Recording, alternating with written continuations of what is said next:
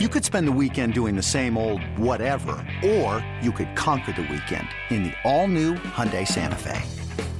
Visit HyundaiUSA.com for more details. Hyundai, there's joy in every journey. The following is a presentation of A's Cast, your free 24-7 nonstop destination for A's baseball. Go to athletics.com slash A's Cast to download the app. Restrictions apply. From baseball's top personalities. The great Chris Russo joins us once again. To the game's top players. Joining us is the All Star, Matt Chapman with us. You never know what stories you're going to hear. If you make your way down here, I, I might be able to make some time and go out there and see the great Chris Townsend. This, this is A's Unfiltered with Chris Townsend. It's now time for another edition of A's Unfiltered with Chris Townsend, and we're going to go back and take a look at the American League Central. We've been covering every division in baseball. Now we're in the Midwest. Hall of Famer Bert Blyleven's going to join us. Jim Leyland, one of the great managers of his time, is going to join us. Then we're going to have one of our all time favorites, the HUD man, Rex Hudler, talk a little Kansas City Royals. Darrin Jackson, the former outfielder, now on the White Sox broadcast, and the legendary voice of the Cleveland Indians, Tom Hamilton. We're going to start with a man who had an unbelievable career. Two time World Series champion, two time All Star, led the American League in strikeouts in 1985, pitched a no hitter in 1977. His number 28 is retired with the Minnesota Twins, went into the Baseball Hall of Fame in 2011, and he had 287 wins and has the most complete games of any modern day pitcher. Here is the Hall of Famer, Bert Blyleven, talking about the Minnesota Twins. Our next guest here on A's Cast Live was one of the premier pitchers of his time. He won 287 games in 22 years. He's a Hall of Famer, one of the best curveballs in the history of baseball, and he calls games for the Minnesota Twins. Bert Blyleven is with us once again here on A's Cast Live. How are you? Very good, Chris. Hope you and your family are doing well, and uh, nice talking to you. Yeah, things are good here in Northern California, and it sounds like things are really good there in Florida too. Yeah, I'm down in Fort Myers, Florida. The golf course uh, that I belong to has been open, so that's kind of been a, a savior. But I think everybody's doing a good job of uh, social distancing themselves, and uh, everything seems to be okay. And our, again, our hearts and prayers go out to everybody that's been affected by the virus. You know, the Minnesota Twins have really built themselves as a powerhouse team. And when you win 101 games and you set the record for most home runs, and then you add a, a, former A who we all love, Josh Donaldson, whenever this thing gets going again, I think Minnesota Twins fans should be very excited because the firepower your ball club has is as good as anybody in the game. Well, I agree, Chris. You know, they coming off a very good year. Of course, uh, once they get the postseason, they have a tough time against those New York Yankees. But all in all, the whole you know, hopefully, first of all, hopefully baseball comes back soon, so we as fans can uh, sit and watch a real game rather than what they've been showing on TV. Uh, you know, of course, you see, I'm sure in your area, you're going to go back to the World Series in '72 to '74 and probably '89, but uh, you know, same thing for Minnesota. Everybody I talk to up there, they're seeing the 87 World Series and the 91 World Series. But uh, I think it's time to get back to real baseball to where we can see these young players, these current day players. And yes, uh, I think Josh Donaldson is a great addition to already a good clubhouse led by Nelson Cruz. And he should bring, you know, not only what he does between the lines, what he brings in a clubhouse too. A lot of enthusiasm you can see he loves to play the game and he's not afraid to uh, show his emotions. You know, unfortunately, in your career, you had to go through labor strife and work stoppages, and you had shortened seasons. Uh, for you as a player, what was that like when you weren't playing, but you still had to stay ready to go for when the season would get going? Yeah, I mean, uh, you know, my first one was one of the first ones at Marvin Miller and the Players Association we went through in 1972. And then uh, my last one was 1990, where we missed, I think we had maybe about two or three weeks for spring training before the season opened in 1980, uh, 1990. But, uh, you know, as a player, this is your job. You better be ready when the bell rings. And I know that uh, you know everybody out there wants to see baseball, and hopefully these players are keeping themselves in great shape. So when they do have a shortened spring training, if that's what they're going to have again before the season starts, if that happens, uh, that they're ready to play. Yeah, and we always say it's a marathon, not a sprint. But if we get this thing going again, it's going to be a sprint, and I think it's going to make it interesting how some teams who probably wouldn't be able to last in a 162 game season they now got a better chance if it's only like 82. The good teams, I think of you guys, I think the Yankees, I think of the A's, I think of the Rays. Cleveland still got a good ball club, but Chicago's improved, the White Sox. Yeah, it's kind of anybody's game, especially in a shortened season. Well, Chris, it'll be interesting to see how the Commissioner of Baseball and the Players Association under, under Tony Clark come up with one main thing, and I think that's been out there right now is how do the how do they keep these players healthy? If they can resolve that, I think hopefully the first part of July that they're talking about, uh, maybe baseball will resume. It will resume in a different way. No des- or the designated hitter will be in both leagues, what I understand, and there'll be three divisions rather than American League, National League. There'll just be three divisions formed up with uh, an East, a Central, and a Western divisions with 10 teams in each division. More playoff opportunities for a lot of clubs. You know, you mentioned Nelson Cruz, and, you know, Nelson Cruz has been tormenting the A's for a long, long time, whether it's as a Mariner, a Ranger, or now a Twin. I mean, he just ages like a fine wine. And there's just something about him that he you keep putting him in the lineup, and he, keeps putting up huge numbers.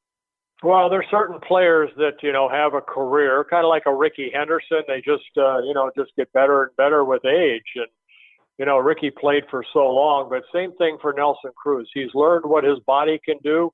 He knows what he needs to do to get ready.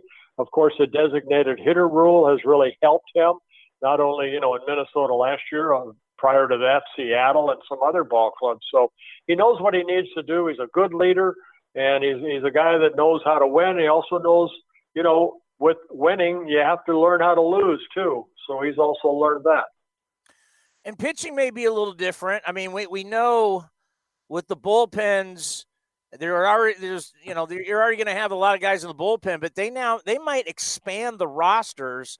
How do you like right. the starting staff for the Twins? There's some changes there, and and what do you think about an expanded bullpen with the Twins? Well, I think you know the, the game is different than say when I pitched in the 70s and 80s. Uh, you know, complete games are a thing of the past. They have the pitch count. For the Minnesota Twins, I have young Jose Berrios, two-time All-Star. He's he's going to be the ace. I think he's going to be in that hopefully rotation for many years to come. Jake Odorizzi, an All-Star last year, had a very good year. He re-signed with the Minnesota Twins. They went out and got Homer Bailey. Michael Pineda is on a currently on a suspended list, but when he comes back, uh, then you know there's some good arms out there. Uh, uh, they got the uh, the Japanese pitcher from the Dodgers, uh, Maeda that uh, you know if he's healthy, he can he can bounce back and have a good year. So starters in today's game, give me five, six good innings, and then turn it over to a bullpen that. If they do expand the roster, might be uh, 15 uh, total pitchers, might be 10 guys out in the bullpen that probably all throw, you know, 95 to 100. You know, in your in your Hall of Fame career, uh, uh, our younger audience, the, the you had 242 complete games. 242. That's when, Chris, that's when men were men. Okay, yeah. uh, you know, it's nice. I guess from 1970 to current day, I have the most complete games of any pitcher. So that, that's a nice category to be in. Uh, you know, back then, I think, uh, you know, when you guys had Catfish Hunter, Vida Blue, Ken Holtzman, Blue Moon Odom back in the 70s, you know, those guys completed games. You were expected to go nine, and uh, you know, of course, you had Rollie Fingers out there. That helped. And you know, Darold Knowles and Paul Lindblad. That was quite a three-year sweep of the World Series that the A's had. Well, I, I, I'm just I'm looking at your baseball reference page, and looking at you in your mid to late 30s, you're still starting 37 to 36 games a year. The one year you completed 24 games and you started 37 times, you're 34 years old. I mean, the durability was huge. And I'm glad you bring up those 70s teams because we've just honored those teams where we're re airing some of these World Series games. And you think about the Hairs versus the Squares, the Big Red Machine, uh, that Mets team, I don't even know how they got to the World Series. That that lineup wasn't very good. and then you got that great Dodger team with the great Dodger infield. What a run! That, right. You got to play against those great A's teams. What was it like? I'll tell you what. Uh, you know, you knew. I already mentioned you got Catfish Hunter, Ken Holtzman, Vida Blue, Boo Moon Odom. And this is kind of back even when they had the four man rotation. They threw a fifth starter there once in a while, but as an opposing pitcher, you go into Oakland or they come your way and you say, who's your mound opponent? And you, I mentioned four guys. You know you have to pitch a good ball game, but you know you're also facing a very good lineup with Campaneris and Bando and Jackson. And I think the one guy that was always tough to get out was Joe Rudi. That guy was a good player. Gene Tenace, Ray Fosse, Dick Green, Bill Billy North. I mean, it's, it, they put together a great, great ball club under Dick Williams and also Alvin Dark. And then I think uh, fast forward to 1989, where you had a phenomenal year with the Angels. You were 17 and five with a 2.73 ERA through 241 innings, and you got to be in the same division as that great yeah. 1989 A's team. What was it like playing against that, them?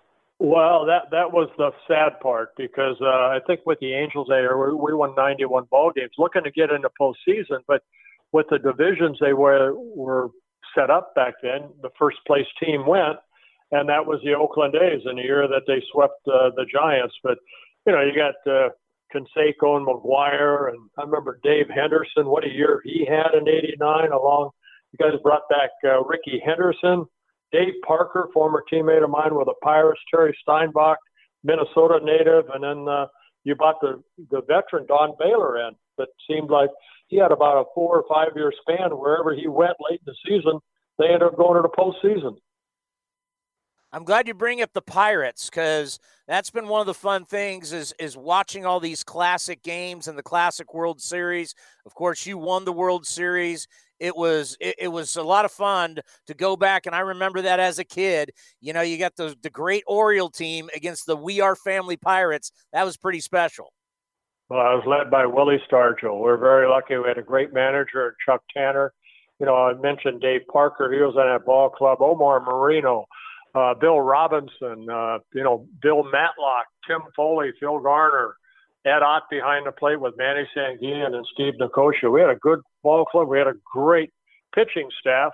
Uh, we had about six or seven guys that could start, but our closer was Kent Tekulve, and uh, he he saved almost every game that he was asked to go out there. A lot like uh, what Dennis Eckersley did in '89. Yeah, and, and Kent Tekulve, he didn't look like the the scariest guy with those glasses, but he just mowed people down.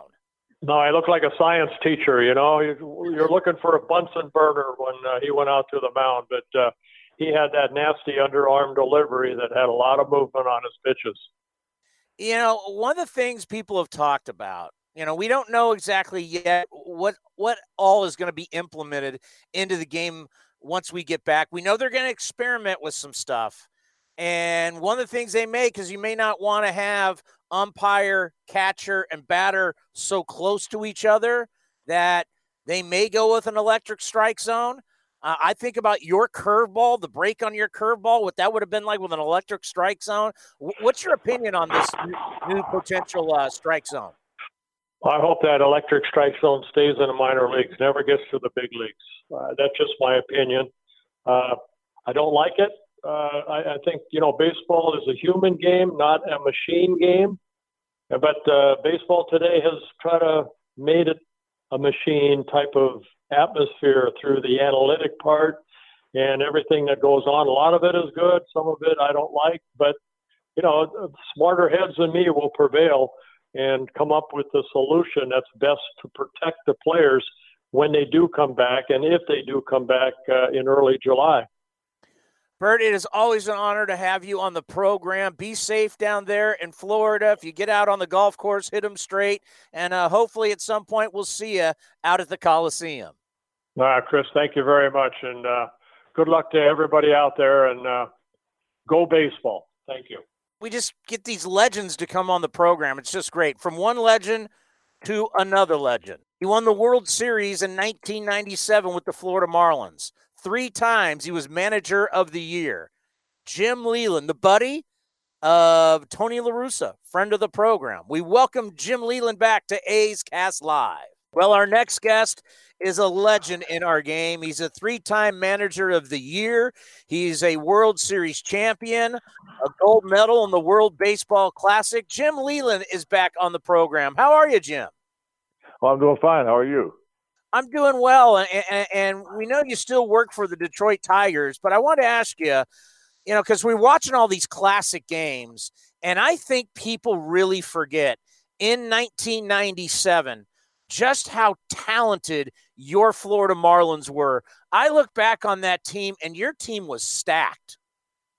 Yeah, we really had a good team from top to bottom. We were deep. We had a good bullpen. We had good starting pitching uh, anchored by Kevin Brown, Al Leiter, Alex Fernandez. Uh, yeah, we were we were good, and of course Livan Hernandez came up that year and was a wonder for us. So, uh, yeah, we had a good team, a really good team, a combination of veterans and some younger players, and uh, you know, I, I really believe that we were the best team that year when we played Cleveland in the World Series. That they had one of the best offenses I've ever seen in my entire managerial career, but we thought we'd be able to score maybe in that series against them. And we were a few games, and in other games they they held us down pretty good. And it's rated as one of the great World Series of all time. Obviously, coming down to the very end. And I, I, I just look at you, you, you. did have also some players that were in their prime. no, no question about that. You know, we had, we had Gary Sheffield there at the time. You know, he was he was an excellent, excellent player. We had Jim Eisenreich, who was a veteran player good player. We picked up Darren Daulton late in the season, who was a terrific player. Uh, Charles Johnson, young, outstanding defensive catcher that had some power. Devon White, a veteran center fielder, and then of course the youngster Edgar Renteria at short, Bobby Bonilla third, Moises Alou in left. I mean, this was really a good team. Like you say, it was a combination of some veteran guys with some young guys. Yeah, is not that the way to build a team? Is you're going to have veterans, you want to have guys in their prime, and then you want some youth, you want some young guys to keep you fresh. Yeah, I don't think there's any question about it. I think you got to break guys in. If you can break a guy or two in every year, I think that's really the way to do it. If you can, uh, the Oakland A's have done a great job at that. They've brought, they've uh, broken in some young players over the years. They've done a great job out there, by the way. Um, you know, they've had some veterans and they've they've made some good trades. They made some smart signings. Uh, they've done a terrific job with, uh, you know, not as much payroll as a lot of the other teams, hardly any of the teams. So I think right now, to be honest with you, I think Tampa Bay Rays and, and the Oakland A's are kind of the model that all the young general or all the general managers are looking for right now. Yeah, the, the, way this game is, you know, for so many years it was about payroll, and if you didn't have payroll, you didn't have a chance. Uh, you, you you you didn't have a chance coming out of spring training, and really Billy Beane and Moneyball and changing the way we view the game has allowed some of these teams who don't generate a lot of revenue to be able to compete. Yeah, they, you know the, the the big difference is a team like the Oakland A's, they really can't. Like when I was with the Pirates, the same thing. You really can't afford to make a mistake. If if you got a team like the Red Sox or the Yankees, they can go out and sign a guy. Maybe it doesn't work out. They can cover that up and go out and sign somebody else. But with teams like Oakland, Tampa Bay, Pittsburgh in the old days, teams like that, you couldn't cover it up. If you made a mistake, you were kind of stuck with it, and you really couldn't do anything about it. But some other teams could, you know, they could compensate for that because of the payroll and, and you know, the, the intake of money that they had. Uh, you know, they could kind of cover up a mistake. Well, just one more on the Marlins. I, I, I did an interview with Rob Nen, and Rob Nen was so disappointed. He was like, you know, that group, you know, you're a wild card team, you win the World Series, but he was like, the confidence that that team had, he really believed there was another championship or two in the future of that team if you keep it together. Well, you know, it's hard to say. We would have won one for sure, but I, I definitely think we'd have been in the postseason. I think we'd have got back to postseason. Once you get there, you never know for sure what's going to happen. But we had all those guys were signed, and they were really signed to pretty good contracts at the time. We had them kind of signed long term, and of course, uh, you know, we had, we destroyed the team. We you know we let guys go. We traded everybody, and uh, you know everybody knows that story. But you know, hey, that's life. That's part of it, and you you know you understand that kind of stuff. But we were the real deal, and we would have been strong competition, I think, for the Braves for the next few years. We had guys signed at pretty good prices for quite a while. And looking at 2020, the Detroit Tigers, you're still with the organization. Last year was obviously a, a, rebuild. They're 47 and 114. It's really tough to lose 114 games. But the thing that you get to see their minor leaguers, they've got some real promise coming up, don't they, with a lot of pitching? Yes, they do. Well, I think we're one of the, uh, probably one of the most pitching wealthy uh, organizations in the minor leagues right now. We got some guys that this has really hurt what's going on this year because we have those guys like Mize and Manning and people like that that and this kid Skubal that has really come on and turned things around. We we got a lot of guys. A kid named Faedo, uh, Perez that we traded in the Houston deal with uh, with Verlander. You know these guys are all uh, just a little ways away, and they needed to really get that at least probably the first half of the season at AAA under their belt, or possibly even a full year at AAA. But they're all the real deal. Believe me, they're good, and they they got a chance to really be good. So pitching will carry you a long way. We're still a little short on position player. Maybe we don't really have that one position player unless it, uh, Riley Greene does it, but he's going to be a little while yet. He was drafted a year ago and really a good, good looking hitter. So you know we're pitching rich right now, and that's a good start. So uh, we have the first pick in the draft this year. Uh, we'll see how that plays out. But uh, yeah, we're you know we're doing we're taking a beating. We took a beating last year, like teams that are rebuilding uh, do a lot of the times. But I don't think we're uh, very far away from starting to really compete in the Central. Yeah, I mean, you think about it, Jim. You know, not not too long ago, the the Astros were so bad we nicknamed them, we nicknamed them the Lastros and now all of a sudden you look, I mean, it, it's really the exact same model. And we've we've seen highlights of Casey Mize. Just how good is he? Well, he's a real deal. I mean, he's got excellent, outstanding stuff, and he's got. I think what uh, gets him puts him a little above some of the other guys is uh, he's not as overpowering as a Manning or somebody, but uh, his ability to pitch. I think you know college was probably really good for him. He, he pitched in the SEC, I believe, and at Auburn, and uh, so you know I think his experience in learning how to pitch really helped him because he's he's a guy with really good stuff, but he's a pitch maker. He has the ability to make a pitch, and uh, sometimes it takes you know younger pitchers a while. They have to learn some things in the big leagues, you know, before they can do that. But this guy's going to come to the big leagues with the ability to make a pitch. Miguel Cabrera obviously the past couple of years with his health and he has struggled. And you know the reports from down in Florida that that you know he's in better shape and that he was starting to have a pretty good spring training. He's 23 home runs away from what 500 um, he's truly one of the great players of his generation. What are your expectations for miggy this year well, I think he's going to do well. I, I don't think you're going to see the power numbers like 44, 45 like he's done in the past. I don't think you're going to see that again. But I think you, you know, you're going to see some home runs. I think he'll hit quite a few home runs, but I don't think he'll hit 40, 45 anymore. But I think he will hit close to 300. Uh, he's going to get his hits. He's a great hitter. He's still a great hitter, and he still has a chance to knock in a lot of runs for us. So I think Miggy's going to really do well this year. You know, a lot of times people say, "Well, he's in he's in he's in better shape this year." Well a lot of times, you know, maybe he wasn't in his best shape because he was hurt, and a lot of times he wasn't able to keep himself in the shape that he wanted him to. This year, he's healthy, he got himself in great shape, and he really looked good this spring. And I was impressed because he was getting to the fastball much, much better and hitting it out of the ballpark in spring training some and driving the ball again. So I think Miggy's going to have a real good year. It's not going to be a triple crown type year like he did in the past, but this guy's one of the great players of all time. You know, when I think back to 2012 and 2013, those are very special years for the A's. And then unfortunately, we ran into you and Justin Verlander. uh, looking back uh, at those two series between the A's and the Tigers, what do you remember from 2012 and 2013? Well, they, they were great games. I mean, both series went five games, which is the way it should be. And, uh, you know, we had to win in Oakland, which is a tough place to to play, particularly in the postseason. I don't think I've ever heard a stadium louder than when we played out there. But you know, to be honest with you, that was really uh, for two straight years. It was really the Justin Verlander show. That's just what it was. I mean, he was absolutely phenomenal uh, in both those starts against Oakland, and really, uh, he carried us. Miggy hit a big home run, uh, you know, in that uh, last series, but uh, you know, it was really the Justin Verlander show. Those those two playoffs. Yeah, and, and, you just knew, right? It's game five, it's Verlander, and you're like, oh boy. I mean, th- that had to be a nice ace in your back pocket to know that in, in the clinching game, you got the big right hander. No question about it. You know, I felt real comfortable, obviously, going into the game the first year, and then the second year felt the same way. Uh, you know, you, you knew that runs were going to be scarce. Uh, there wasn't going to probably be a lot of runs scored, and you knew that Verlander was going to be pretty stingy. So, uh, you know, we felt like we had a great chance. I'm sure they felt like they had a great chance, and they were they were great games. I mean, these these weren't runaway games. These were exciting, really good baseball games. When you think about Justin Verlander, do you think he'll get to 300 wins?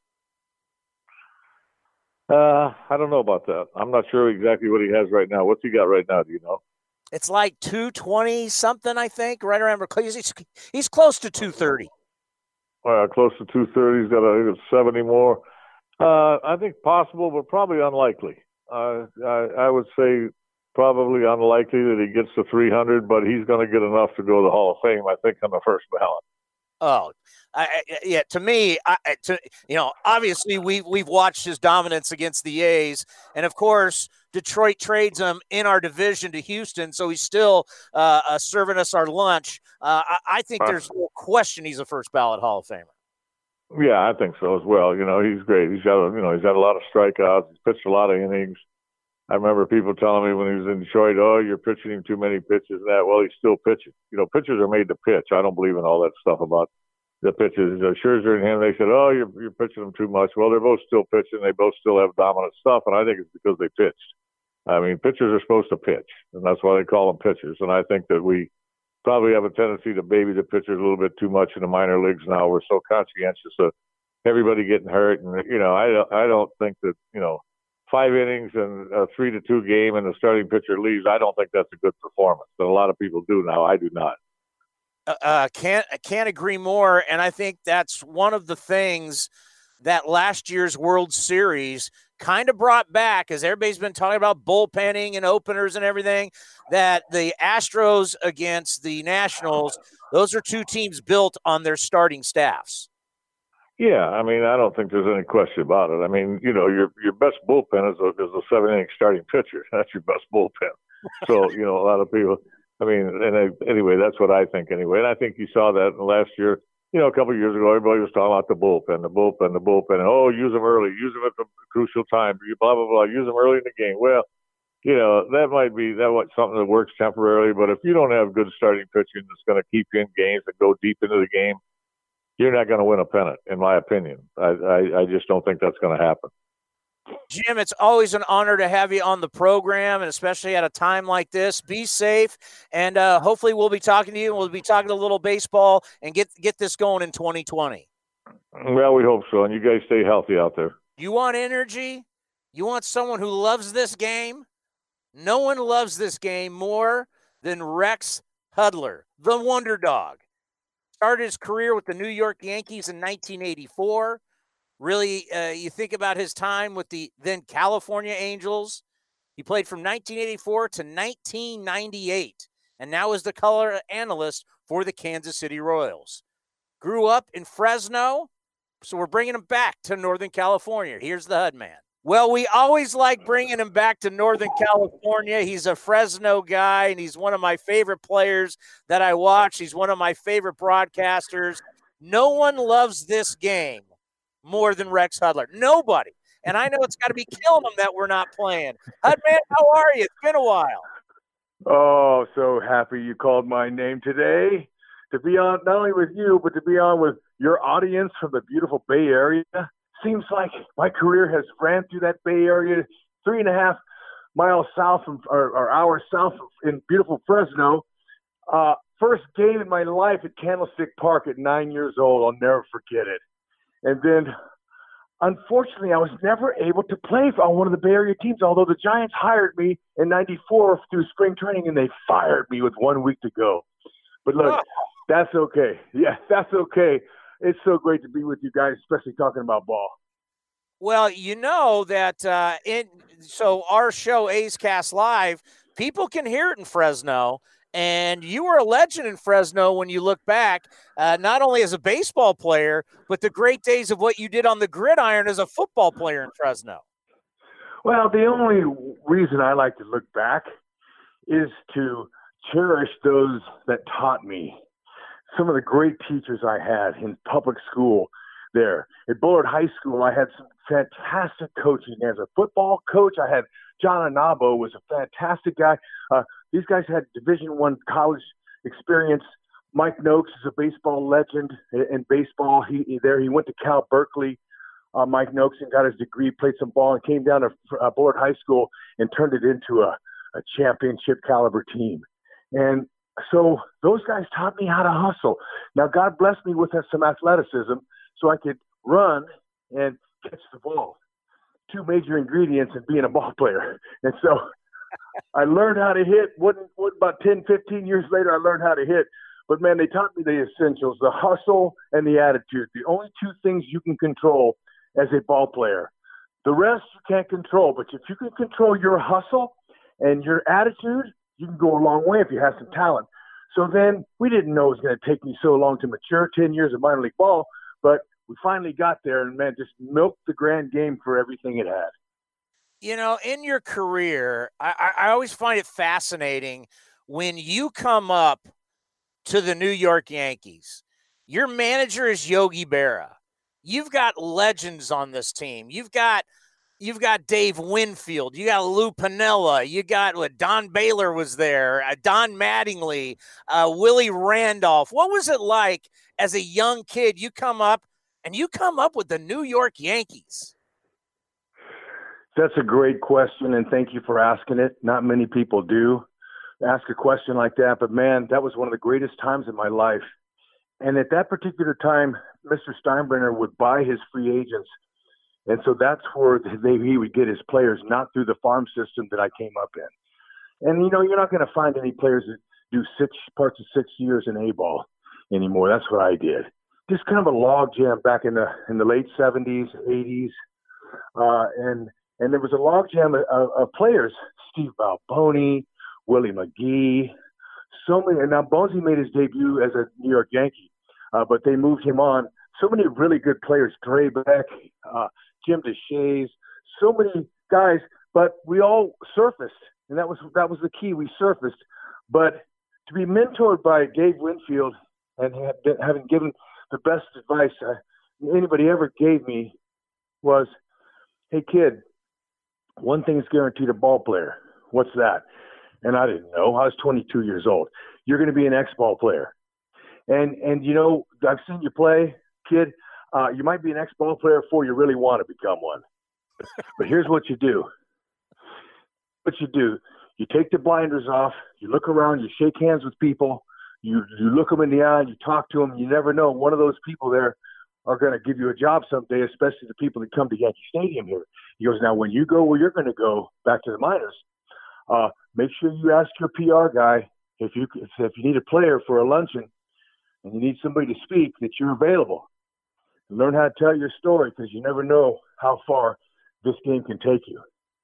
And this was like Dave Winfield, the only player to ever get drafted in all three sports, major sports, and to take time with a call up uh, rookie and let me fly on him with the uh, on the uh, seat next to him at the airport, at the airplane, and just really uh, sucking all the knowledge I could out of him. But he gave it to me, and I broadcasted for 20 years after after some of that advice I got by Winnie. So um, to be mentored by Willie Randolph, uh, Willie was an ultimate pro. I was behind him as a second baseman.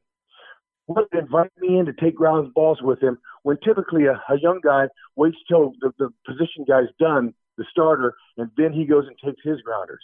But Willie would invite me in. Uh, these guys were classy people, including Ken Griffey Sr., he was on that team, and then there was a, his son would come bebopping in the Yankee locker room at about, you know, 15, 14, 15 years old, and you could just tell by looking at his swagger, his walk, his smile, that, that Ken Griffey Jr. was going to be a ball player. But man, let's not forget about Senior. Class act, had a great career himself, and Don Baylor, can't forget about him, who really helped me a lot too you know and i think about in your career and what what is carried over as a broadcaster is your love for the game the hustle the hard work it doesn't matter if you're playing or you're broadcasting everybody knows that you're giving it 100. It, it's always 100. It's never below that. It's always fifth gear for you. And I think that's the reason why these fan bases, whether you are a player or a broadcaster, they love you because they know there, there's no days off for you. You bring it every day.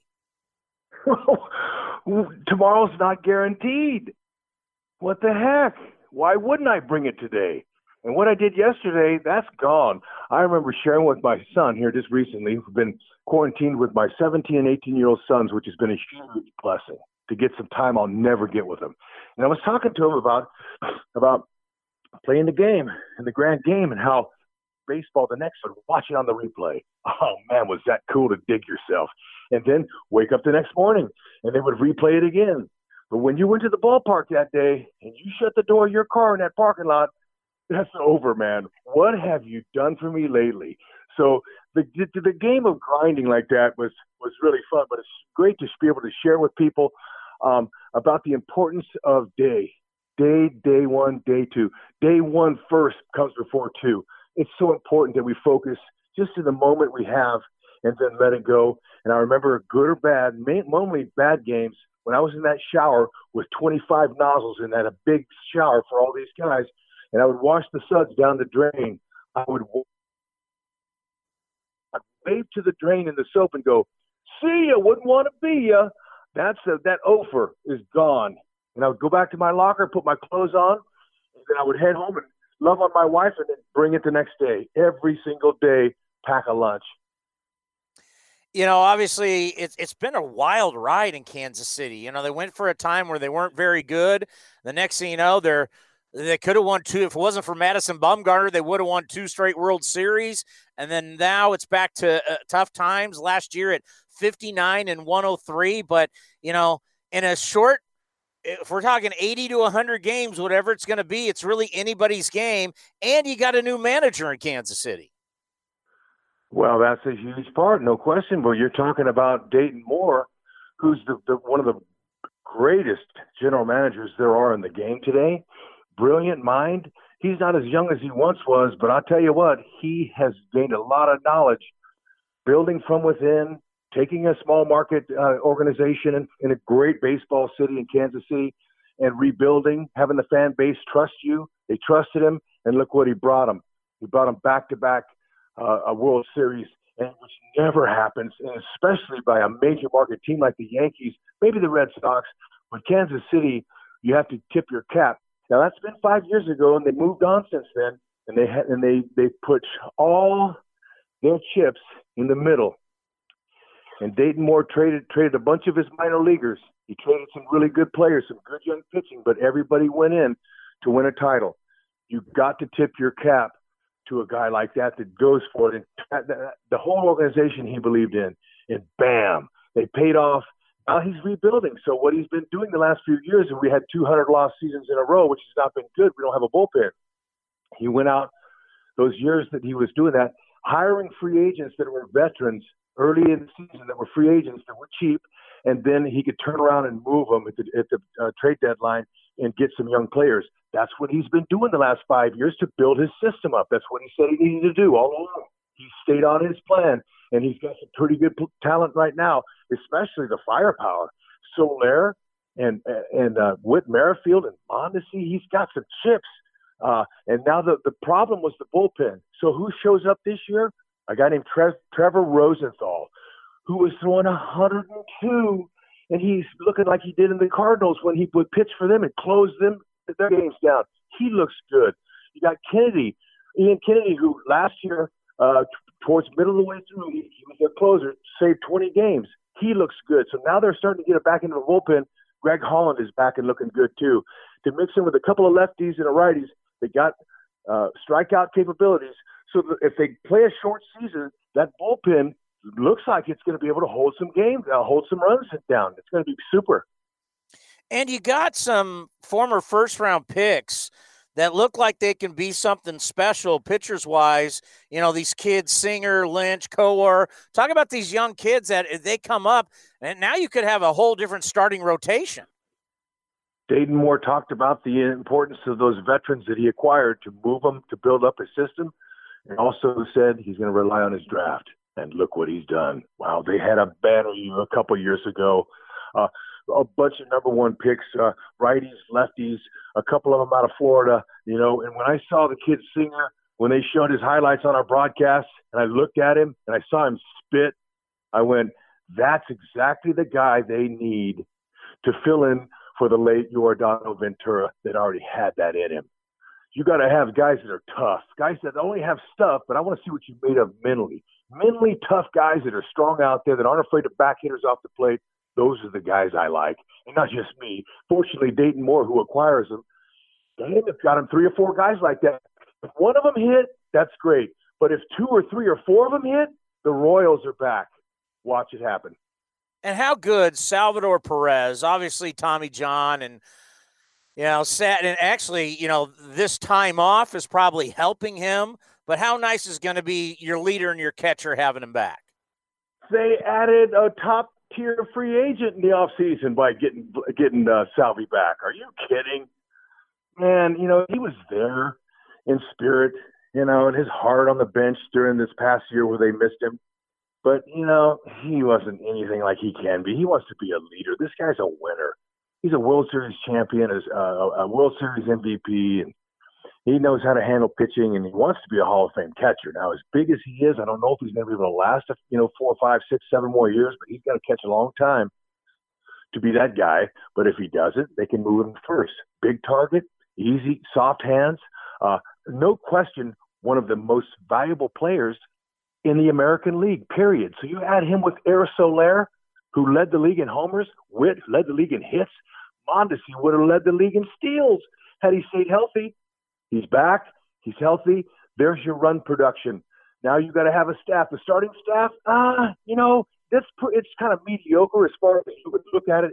Um, they're good, solid pitchers. Duffy, you got the young Keller, Brad Keller, who was a rookie free agent. Uh, actually, he was a, a Rule Five guy.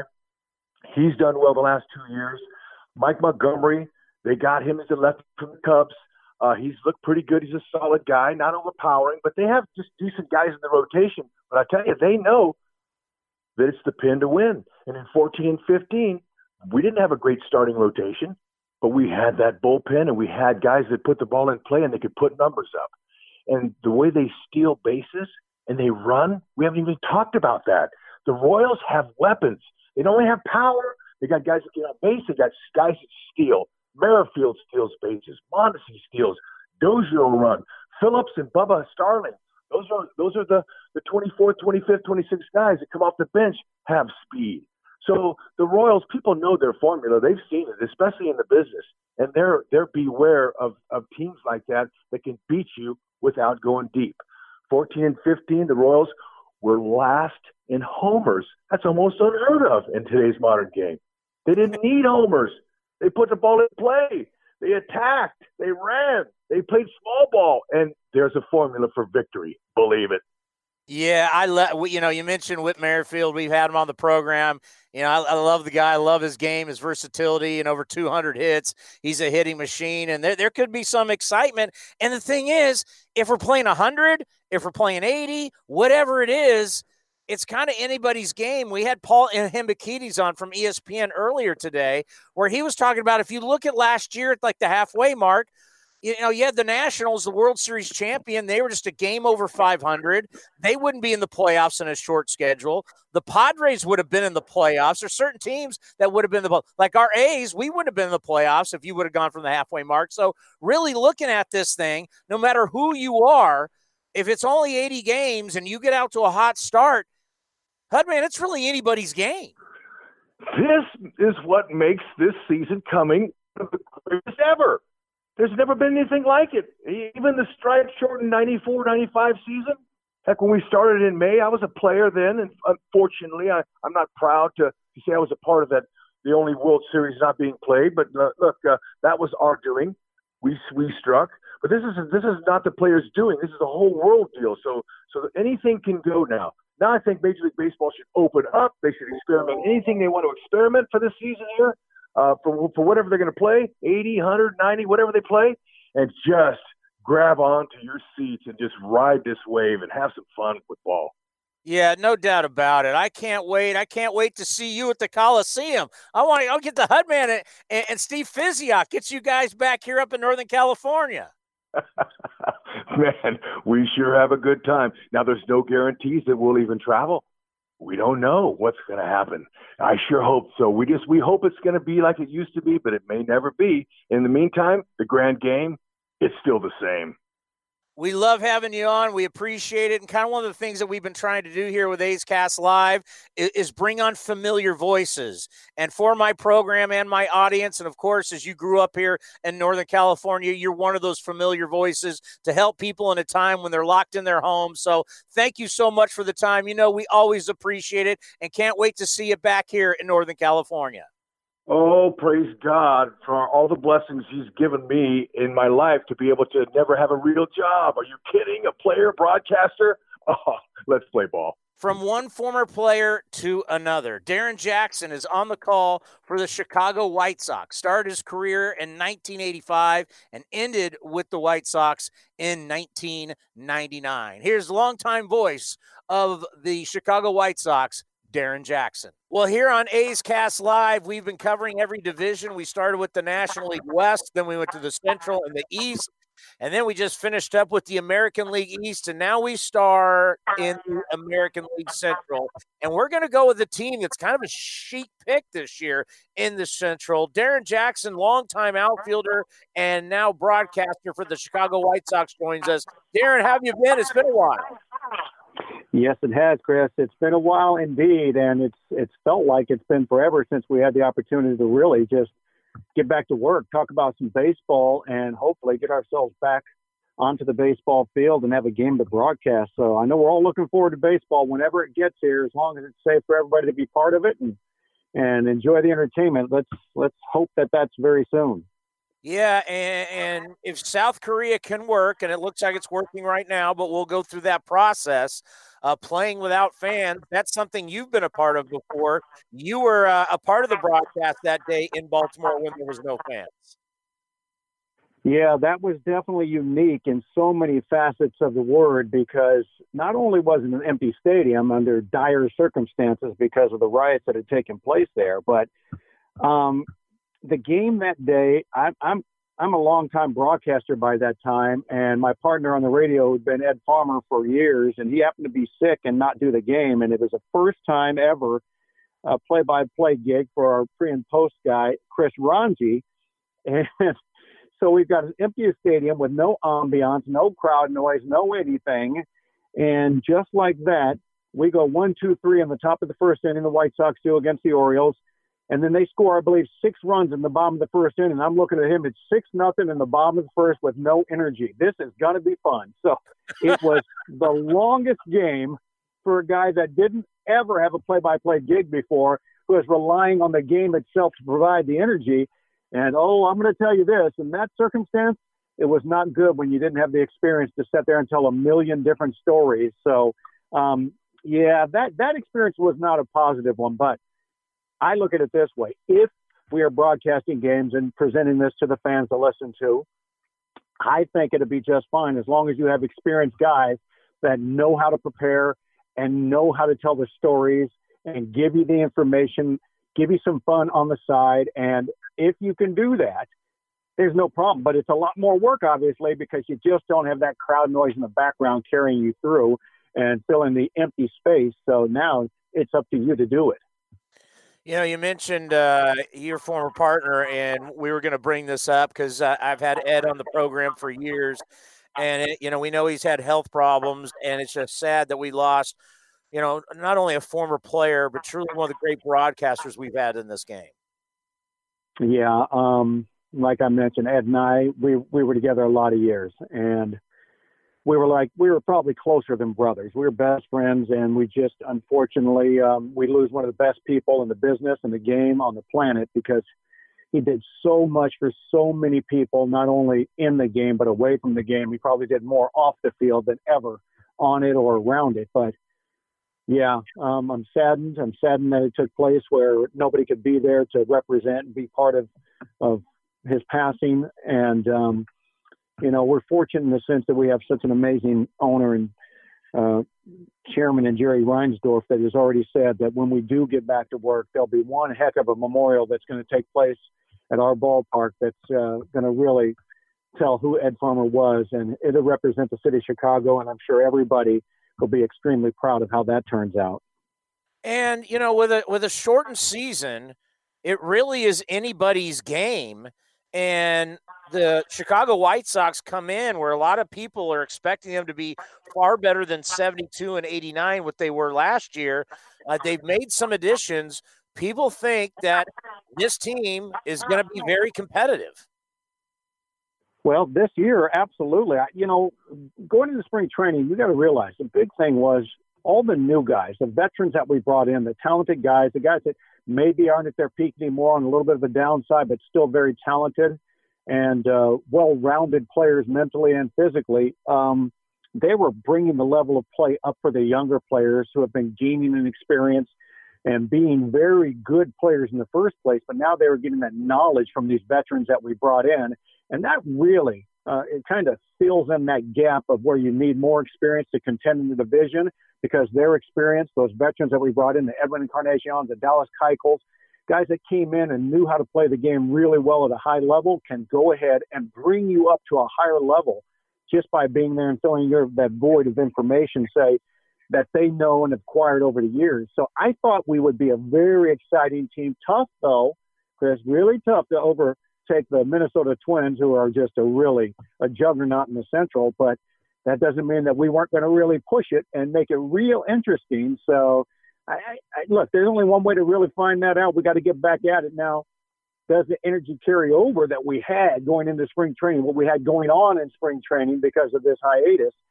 Can you kind of get it back uh, and feel like it's all new again with the veterans that you know are there and got to pick up these young guys again? I think so. I think I think these players are professional enough to figure out how to go ahead and uh, get that energy back and, and be ready to go. It doesn't matter what the competition level is. Yeah, the Twins hit a lot of home runs, and they added Josh Donaldson. I, I think the big question for for a lot of people is which baseball are we going to be using in 2020?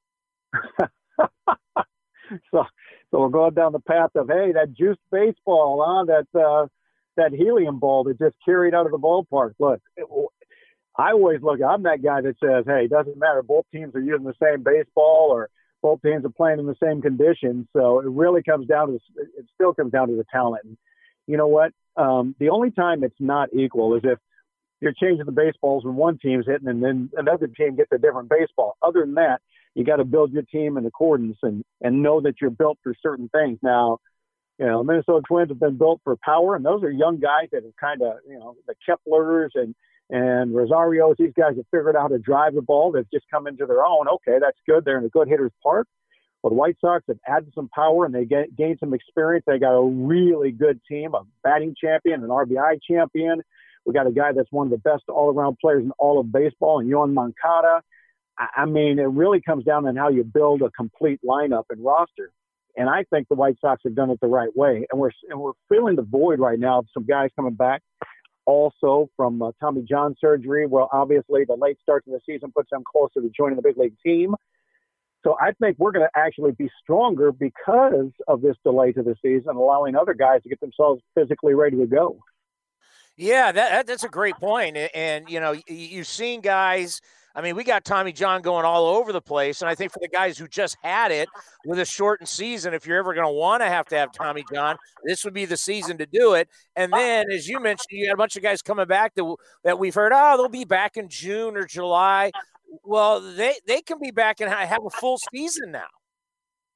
Well, they could. Now, the hard part is this. We're going to Michael Kopech, who's one of the top prospects in all of baseball, that was going to be available for us, was throwing in spring training, probably going to go down to AAA this year and uh, throw half a season there and build up the game speed strength. But that's not available now. That minor league going down there and throwing and getting yourself ready. But it doesn't mean that he won't be back a month or two once we get this thing going again. It, it doesn't mean he could be back and have a major impact. Same thing with the veteran that we have in Carlos Rodon that was going to be ready halfway or late in the season. They might push him even quicker.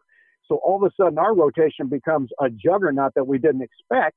And you're going, whoa, look at this starting rotation. Everybody that's going to feed this rotation now.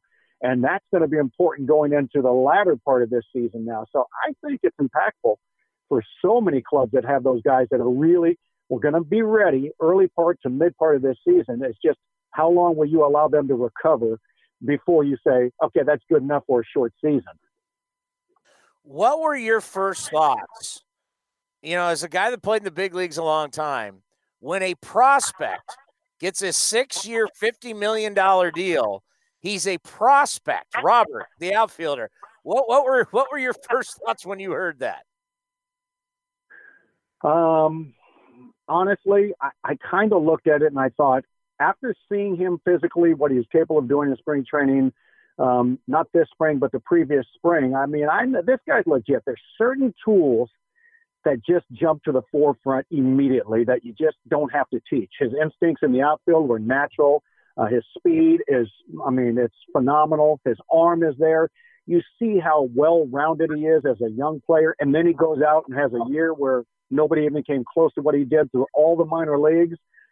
Because he's that exceptional, I got no problem with. I look at it, and I we did it the year before with Eloy Jimenez. We just said, "Here you go. This guy's going to hit, you know, 50 home runs a year." Well, it was a rookie. He had a slow start. He hit 34 home runs as a rookie, or 32 home runs as a rookie, and I'm going, "Yeah, they got that one right." Well, I guess what? I think they got it right with Luis Robert as well. He's somebody that you look at and you go, "Yeah, back-to-back years where you have this undeniable talent and these guys want to play. They want to prove how great they are. They've got that one chip. That's the thing. Uh, will they all of a sudden be, you know, content with, hey, I got the contract, or are they driving to prove they earned it and deserve it and they have the talent not to pressure themselves? Well, so far with Eloy Jimenez, he wants to get better every year. I already know that. And I think Luis Robert, with the right leadership and uh, Jose Abreu around him and Jimenez and all these others, this guy's going to be a phenomenal player. And it's going to turn out to be a good deal for the White Sox. Yeah, it was good to see Abreu uh, re-sign with the White Sox because he's going to go down as, as truly one of the great White Sox first basemen. And I think about walks. Last year, you guys had 378 walks. That was the lowest total in Major League Baseball. What do the White Sox need to do to change that, to flip that? Because you know, in Oakland, we're talking about walks all the time with Billy B. Oh, you're right. And you're right. Oakland's a phenomenal offensive club, getting on base, clutch to delivering the big hit when they have to because people are on base. Great club. I mean, obviously Oakland set the standard on how to win with less and, and making players better when they get them. I, I mean, I don't know how they keep doing it. Billy Beane been there forever. I know he's not building the club like he used to, but still, I just think that the A's have been that team. The Minnesota Twins, the A's are the organizations that do so much with less, knowing people have to get on base, knowing how to deliver in the clutch. Well, guess what? The White Sox – this year, they are emphasizing higher on base percentage. As you said, we didn't walk much. Well, we did add two guys to our roster that do have a very high on base percentage. And uh, Nomar Mazara has a high walk percentage, as does Edward Encarnacion. These two guys are going to be on the roster in the lineup, and they're going to go ahead and draw more walks, be a more of a presence. And I think also there's a couple of guys. Uh, Yoan Moncada strikes out a lot, yeah, but last year he started seeing more pitches going deeper in counts. He had one of the most, uh, the highest rates of uh, pitches seen per at bat.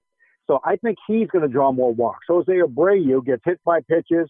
He'll draw a few more. I think it becomes contagious. And I think our guys are kind of fall in because the others are going deeper in counts. We got a new hitting coach. I just think all these things kind of come in and make the White Sox a better offensive club.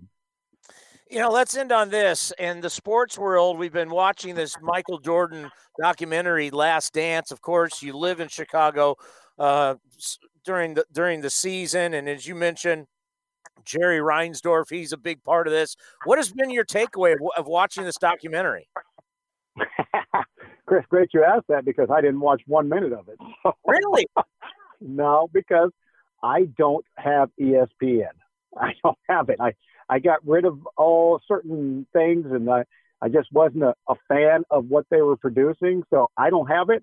I have a different sports package that uh, that I watch stuff with my family rather than that, and so I didn't see anything. And a lot of people have asked me about seeing that and what I thought of it. But my big take is this: I know Michael Jordan because in 1994, when he came out to play baseball, I was the right fielder there with him in spring training every day. So that's my connection to Michael. That's the only connection I have to him is spending time with him on a baseball field. So uh, that last dance, I, I've heard so much about it, but then I see somebody also say, hey, when you have something to do with the production of it, as Michael Jordan did, you can flavor it any way you want, make it look as good as you want. So I don't know what it was about, other than it was supposed to be a real good insight and intake of how things went at that time. And you know what? um, hopefully they'll do something like that for baseball. Well, then you got to tell me what was it like being in the outfield with Michael Jordan? it was fun. It was fun. I gave whatever insight I could to help him defensively. Um, and watching this guy work, everybody always asked. They said, "Hey, do you think he could have been a big leaguer?" Well, look, it's Michael Jordan, one of the, probably the hardest workers in the history of sport he didn't take it for granted. He was great because he put the work in, and he did the same thing on the baseball field. If he's stuck with baseball his whole life, there's a possibility. But as you know, baseball is one tough game to be successful in. It's a game of failure, and I don't know if Michael Jordan was a guy that would have liked failing in baseball, hitting 260 or 250 and not being a home run hitter. He had great speed. So he could have athletically, yes, been a big league ball player, um, but you know, I gave whatever help I could to have him success that year, wherever he was going to end up. And I'm glad he had fun doing it. And the challenge and showed that he actually could put a bat on a Major League Baseball pitcher's ball thrown to him, which blew me away in the first place because that's not easily done. No, and Sandy Alderson was the GM of the A's at the time, and we recently had him on, and he was going to give him a big league spot. And I'm like, this guy hasn't played baseball since he was a little kid, and you're just going to put him in the big leagues? He would have, I mean, the failure would have been. I, I don't think Michael Jordan could handle failure like that. No, I mean we got a Herb Washington all over. You got a specialty guy coming in because of his name to bring fans in. That's what that would have been. But there's no way he could have been successful at major league level. But I get the tickets being sold to see Michael. That would have been something in itself. So good promotional thing, but uh, success to help a team win, probably not. Darrin, hey, hey, watched you your entire career. A lot of respect. Great broadcaster. Uh, look forward to seeing you in Oakland. I can't, can't wait to get to baseball going again. So be safe up there in the Pacific Northwest, and hopefully we'll talk soon. All right, Chris. Thank you very much for having me on, and success to your show. And uh, hopefully we get back at it soon. Thank you. And we're going to end with one of the legendary voices in our game.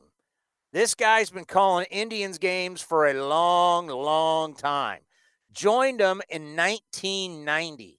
Also has done a lot of college basketball for the Big Ten Network.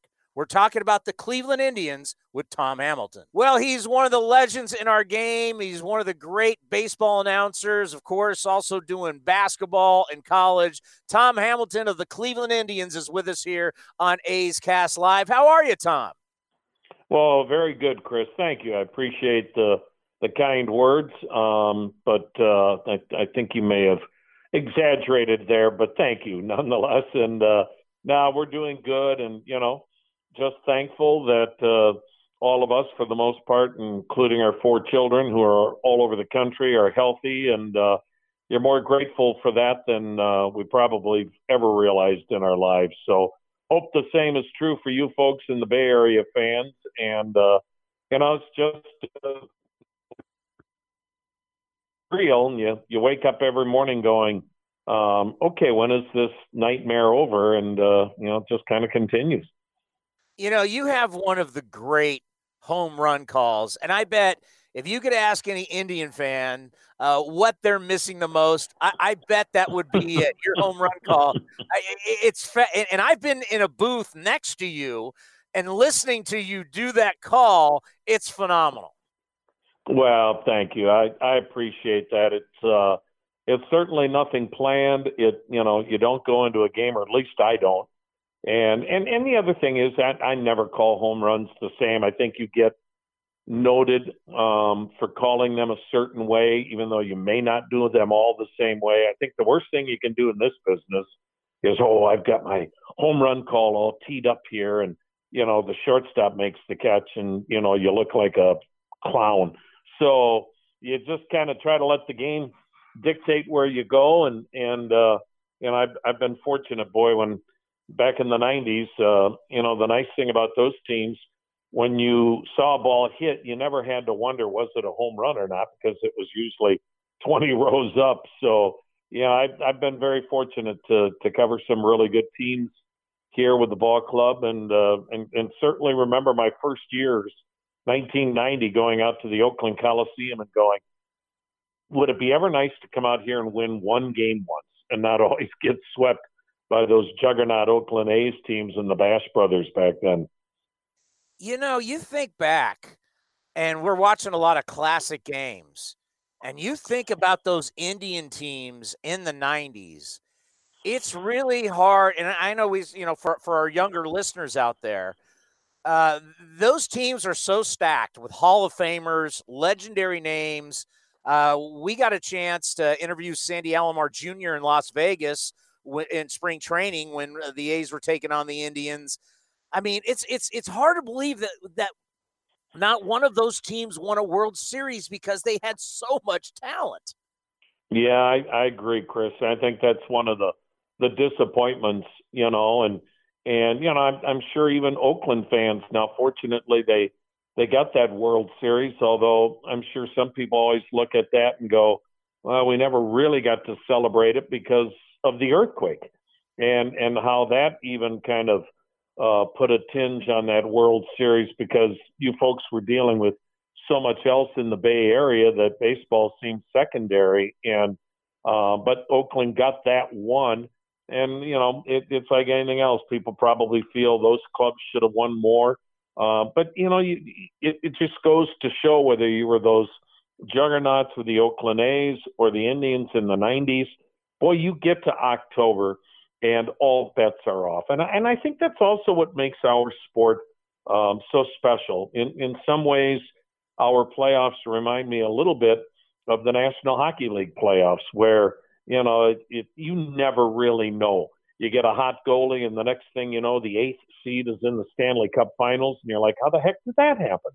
And in baseball, come October, you know, our '97 team um, got to game seven of the World Series and, and lost it in the ninth inning and into extra innings to the Marlins. And, and I would tell you that that 97 team was, you know, one of the least impactful clubs that we had back in the 90s. And yet it got that close. And even in 2016, Chris, uh, the Indians get to game seven in that, you know, really historical World Series with the Cubs.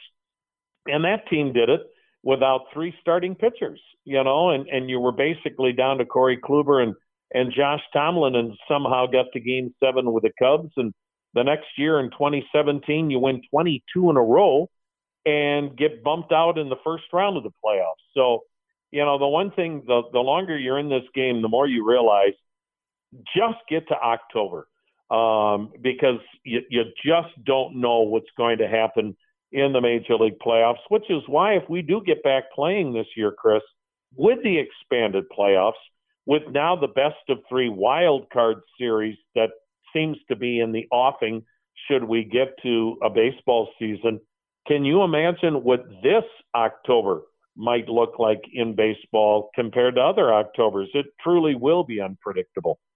You know, two years ago, the Yankees won 100 games and the A's won 97 we're in the wild hmm. card game.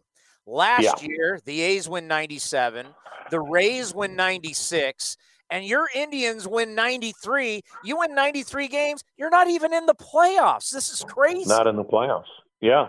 And, uh, you know, and that's, you know, I think that was also the one thing about last year and kind of the one thing that concerns me about what we've had here the last few years, Chris, is the haves and the have nots we just haven't had much of a gray area.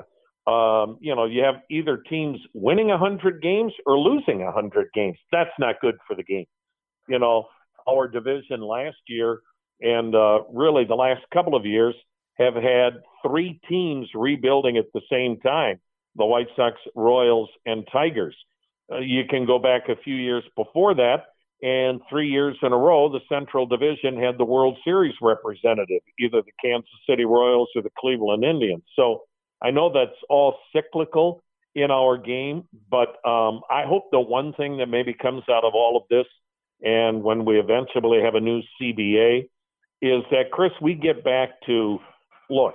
Um, not everybody can be a contender every year. We get that, but I, I think what we've got to be really careful of is just having teams going to spring training with no hope, not only for that year, but for the next five years. That to me is not good for the game. And, and I think it's led to some of what you just mentioned, where you've got teams with 98 and 100 wins playing in a wild card game. How the heck does that happen? I know it's just it, it's crazy. And then I also think of Christian Yelich signing that extension with Milwaukee, and some people criticize him, but I mean, it's like, come on, you, you, you know, when you have to, when you when, when you got over two hundred million in the bank, you you and your family yep. are going to be fine. And I think about Lindor and how special he is. And what he means to the team. We have no idea if there'll even be a trading deadline this year but I, I, would like to see him stay in Cleveland. I want to see teams like for us, Matt Chapman, Matt Olson, Marcus Semien.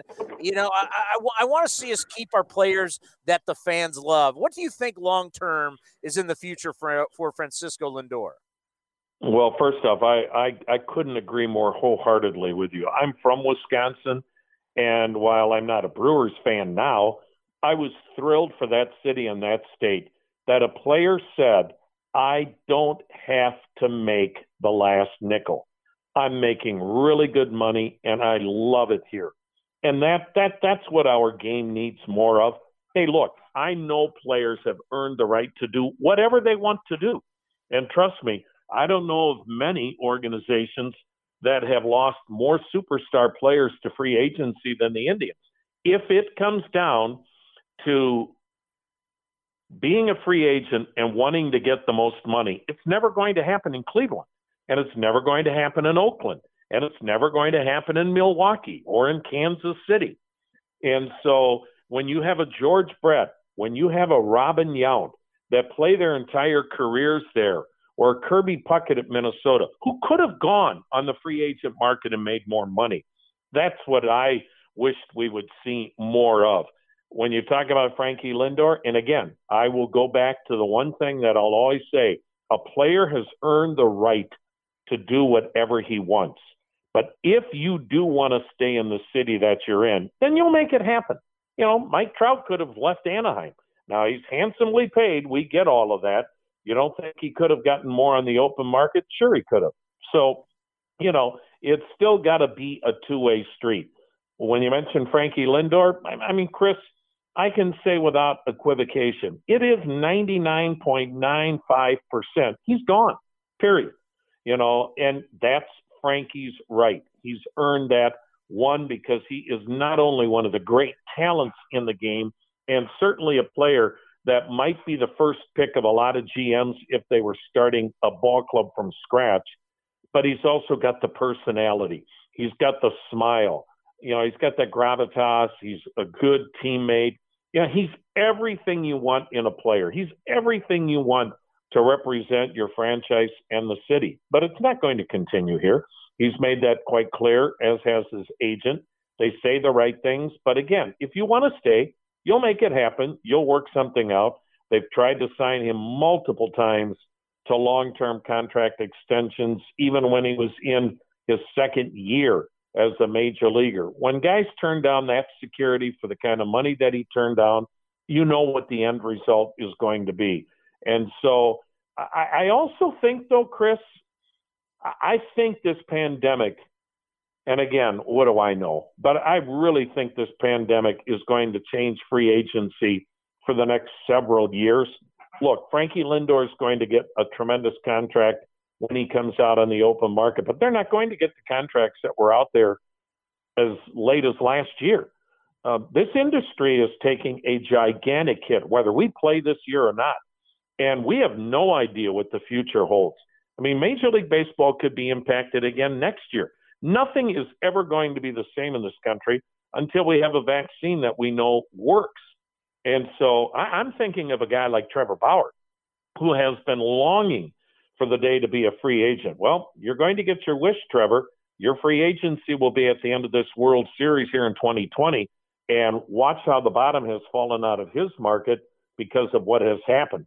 You know, these ball clubs, these owners may be as as rich as they may be, but they didn't get rich by being stupid and by losing hundreds of millions of dollars, which could happen this year. And I think it's going to have a great impact on Trevor Bauer, on Frankie Lindor, on any free agent in the coming years.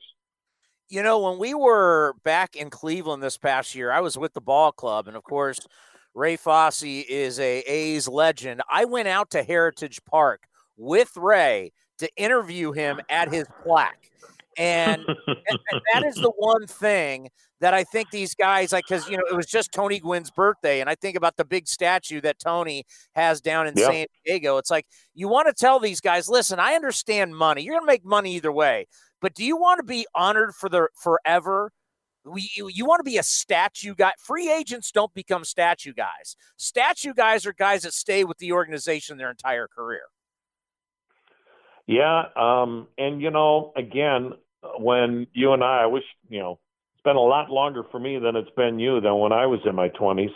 I, you know, I think a lot of times when you're that age, you, you don't, you know, I shoot. When I was in my twenties, if I thought of somebody that is my age now, I would have thought, well, I, you know, whatever, that guy should be in the cemetery by now. You know, now I'm going, oh, I, I don't know about that. I hope I've got another 20 years left. So I, I think when you're that age, it's all a matter of perception, Chris, and you're not thinking about legacy. You're, you're, I think sometimes they get pressurized. I know they do uh, by the union, especially if you're the top free agent that year that they want you to come out and set the market for everybody else. So, you know, again, a lot depends on the player and the agent. At the end of the day, the player has to realize the agent works for him and, and not vice versa. And again, it's all up to the player. I understand if, you know, we live in a capitalistic society. If a player tells me, look, I want to be a free agent and get the very most money I can get, I respect that. I don't respect when a player says, I, I want to play with this certain team in this market for the rest of my career. And it's like, no, you don't. You're saying that because you don't want the fans to turn on you. You're saying what you should say is, I want to be a Cleveland Indian or I want to be an Oakland A for the rest of my career, as long as they give me the most money of any team in the game. That's really what the reality of it is. I wish there were more guys that wanted to be legacy, but I also get it. I, you know, um, they've earned that right to go out and and you know um, be the the show pony of that free agency crop and and see what they can get and and and, and also there should be the ability to go and play someplace else. Maybe you want to live someplace else or place for some. I I respect that. They should be given that right. It's a a society that encourages that, but you know, just be upfront about it. And I I think people would be more understanding, but I think that's wishful thinking. Tom, it's great to hear your voice. We truly appreciate the time. Can't wait to get this thing going, and uh, hopefully, we'll see you at the Coliseum at some, sometime soon. Well, I appreciate it, Chris. Yeah, based on the schedule, I don't think we're we're going to get. Uh, I, I guess we will get west of the Mississippi, but it won't be by much. But uh, I wish you guys the best as well as the Oakland A's fans because, yeah, I, I, I really feel bad for everybody. But there are certain teams that have really primed for this moment. Oakland had a chance to be a special club this year. And uh, I know what it was like for us in 94 when the strike came and ended a dream season. Luckily, it restarted in 95 and we picked up from there. Um, I just want the Oakland A's and their fans to have a chance to have the kind of season that they they've really worked for uh, here in 2020. We want to thank you for listening to A's Unfiltered. We want to thank Bert Blyleven, the Hall of Famer, Jim Leyland, Rex Hudler, Darrin Jackson, and Tom Hamilton. Now back to A's Cast, powered by TuneIn. This has been a presentation of the Oakland Athletics.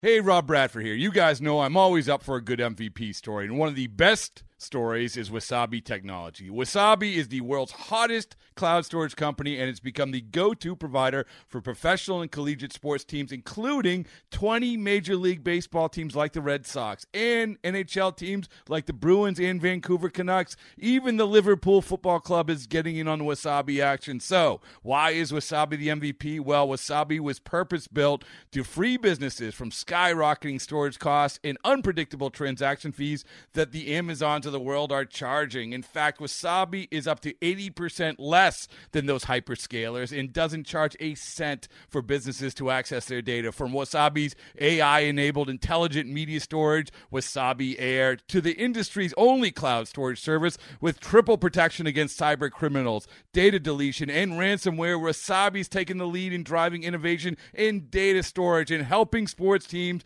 to unleash the power of their data. Wasabi, another Boston based championship team.